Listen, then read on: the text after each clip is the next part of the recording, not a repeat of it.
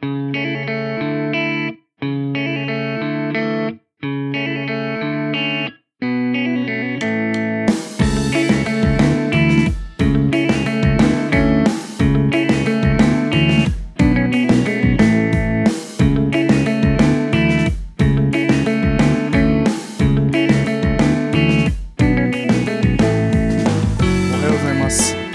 しい地図上の見方改正です。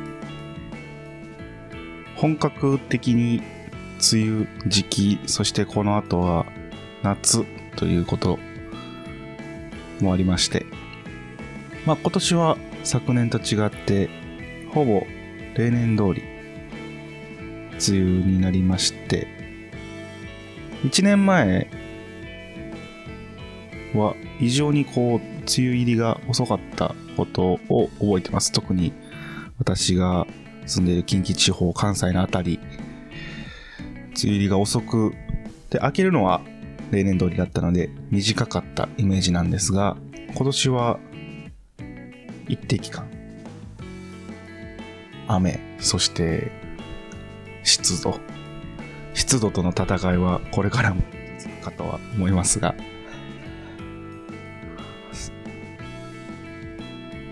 はい。では、えー、まあ、自分の住む場所の話は置いておきまして、今日は東北ラストになりますね。福島県の地図帳の見方。西の端から猪苗代湖を含めず、こう縦にビシッと線を引いたところまでが会津。猪苗代湖から東、阿武隈高地の西、ちょうどこう真ん中のあたり、このあたりを中通り、そして日本海に面する場所を浜通り、福島県の、まあ台形というか、ちょっとこう横に長いような四角形をイメージしていただければ、会津、中通り、浜通りと3つの地域に分かれる形、イメージしやすいかと思います。ちょうど真ん中にぽっかりとおへそのように開いているのが、先ほどもお話ししました猪苗代湖湖ですね。綺麗にこう3つに分割できる地方をこう地域を分けれる理由としては、まあ、南北に伸びる山脈、そして山地で区切ることができるからであります。で、まあ、現在、このように3つに、福島の中でも3つの地方、地域に分けられるということは、まあ、勘のいい方ならお気づきでしょうが、過去からそうだったという方です。人の住む場所を地域分けすると、まあ、面白いこともありますし、そこにはまあ争いがあったり、分断があったり、まあ、争いや分断って言ってしまうと非常にこう、ね血で血を洗うようなイメージになってしまいますが、単純にこう、分け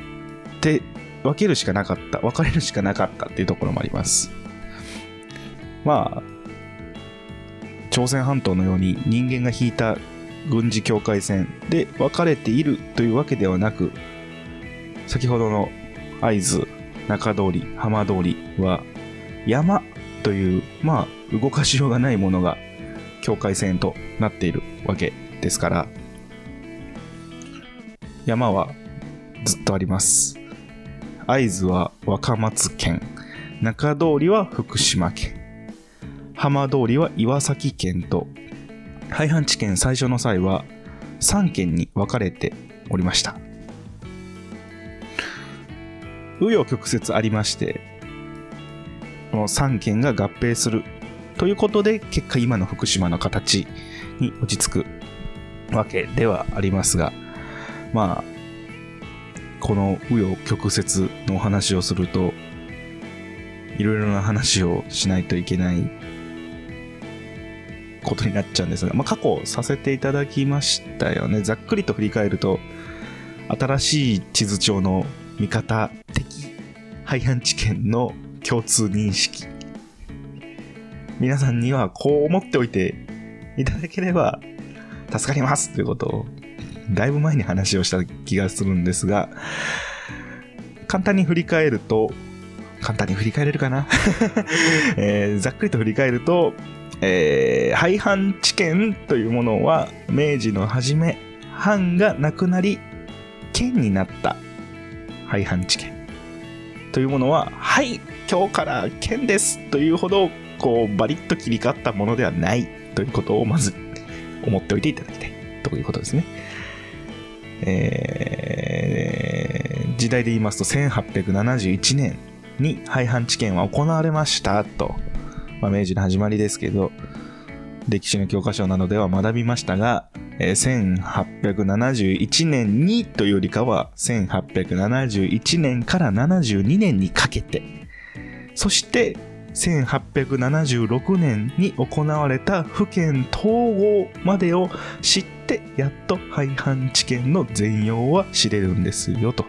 明治の初めに藩というものの力を弱めて県というものを作りました。それが47都道府県ですよと思ってしまうのは間違いですよということです。これがさ今出てきました1876年の府県統合。言い換えますと、廃藩置県というものは、この数年間の混乱の歴史を全て含めなければ現在の一都一道二府43県にはならないということですね。はい。で、えー、最後です。廃藩置県で置かれた3つの県が、その後、福島県として統合されましたと、今先ほど数分前に私は、えー、お話ししましたが、この1871年から76年にかけての統合、まあ、廃藩置県から統合までの歴史、そして調整、まあ、混乱の様相を全く説明せずに、福島県には3つの県があって、最終的には統合されました。という 一言にまとめています。まあ、お話ししだすと、本当終わりませんので、えー、感覚的に、そして感情的に捉えていただきたいんですが、想像してください。ぜひ。皆さんにはぜひ想像していただきたい。自分の住んでいる場所の名前が変わり、仕組みが変わり、そして国ごと仕組みが変わり、で場所の名前を変えられ、馴染むまでもなく、また変えられていくという維新、明治維新とは名ばかり混乱の日々を想像してください。えー、150年前か。150年前のことです。皆さんのひいひいおじいさんがご存命かもしれないぐらいの時代に維新という大きな旗のもと混乱の5年間があったんだということを地図上でもね、地理上でもあったんだということを思いあの思い起こしていただければ、想像していただければ、少し楽しめるのじゃないかなと思います。で、150年経った令和に生きる私たちは、似たり学校で過去の現象を話そうじゃありませんかというお願いにも近い宣言が、このちょっと福島の、えー、3地域統合のお話につながっていきます。はい、まとめます。廃藩置県の話は本当に自分で切っていかないとキリがないんですが、廃藩置県と口当たりよく4文字熟語になってますが、えー、明治維新というのは少し掘り起こすだけでとってもややこしいということであります。維新ってだってそういう意味ですから、あのー、国読みでこれ新たと言います。英語でリストレーションもしくはリノベーションになるのかな？イノベーションか。えー、まあつまり超変革ですから、あとってもこういろんなことが起きて、いろんな調整が起きて、そして混乱していたと。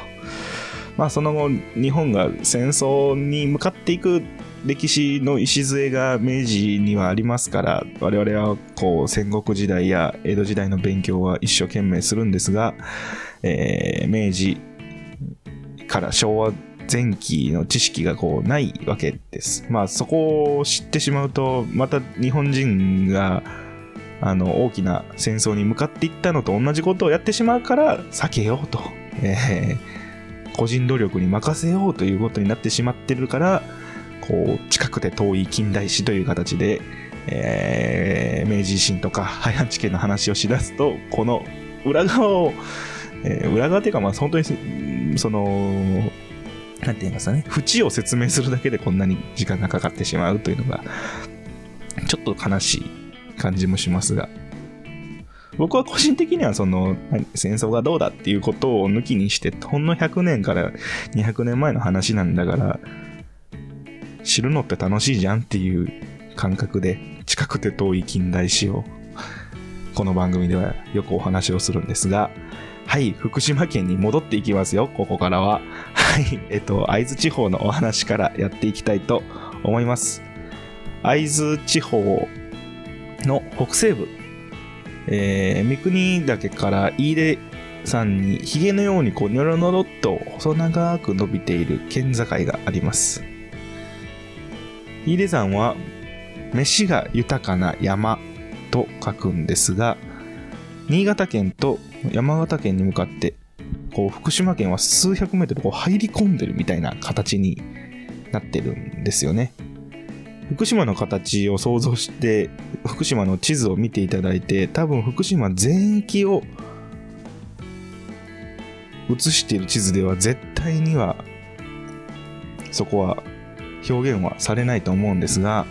会津地方の北西左右で言いますと左上になるんですかね、えーのところ。飯出山というところが本当にニョロニョロニョロと本当数百メートルだけ出てます。飛び地ではないんですけどつながってますんで。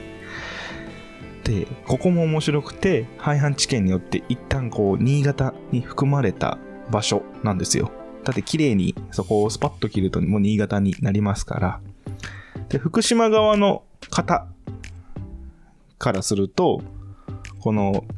飯出山に対する山岳信仰、まあ、山に対する信仰がありまして福島の方に住んでいる人が飯出山に登ってそこでお参りをする、まあ、信仰を帰依するという、えーのがあるのにそこを福島じゃなくされてしまうともう何の意味もないじゃないかという猛反発の結果飯出山の参道お参りをする参道だけは福島県ですよという扱いになり現在もこれが引き継がれています。福島県のシルエット先ほどもお話ししましたがまあ山に囲まれてますんでギザギザギザっとなっているんですが北西から先ほど場所分かりにくかったかもしれないですけど北方ラーメンで有名な北方からにょろっと一本線が出ているということ。まあそんなに細かく地図っていうのは表すこともないんですが日本地図ではもちろん分かりませんが都道府県地図や地図帳であればその状態を確認することはできるのではないかなというふうに思います。一度地図帳を見ていただければ福島と山形そして新潟が交わるところ飯出山のにょろっと飛び出た山道の県境を見つけることができればここも廃藩置県のごたごたによって新潟になったり福島に戻ったりというような歴史があるんだということを思い起こしていただければと思います。東北地方北から順番にお話ししたところ大変お待たせいたしました。福島県の皆さんそして福島以外の皆様もぜひ一度地図を見てこの福島県の形そして地名を眺めていただければいいのではと思います。さて次回からはどの地方に行くのか。本日はここまで。お楽しみに。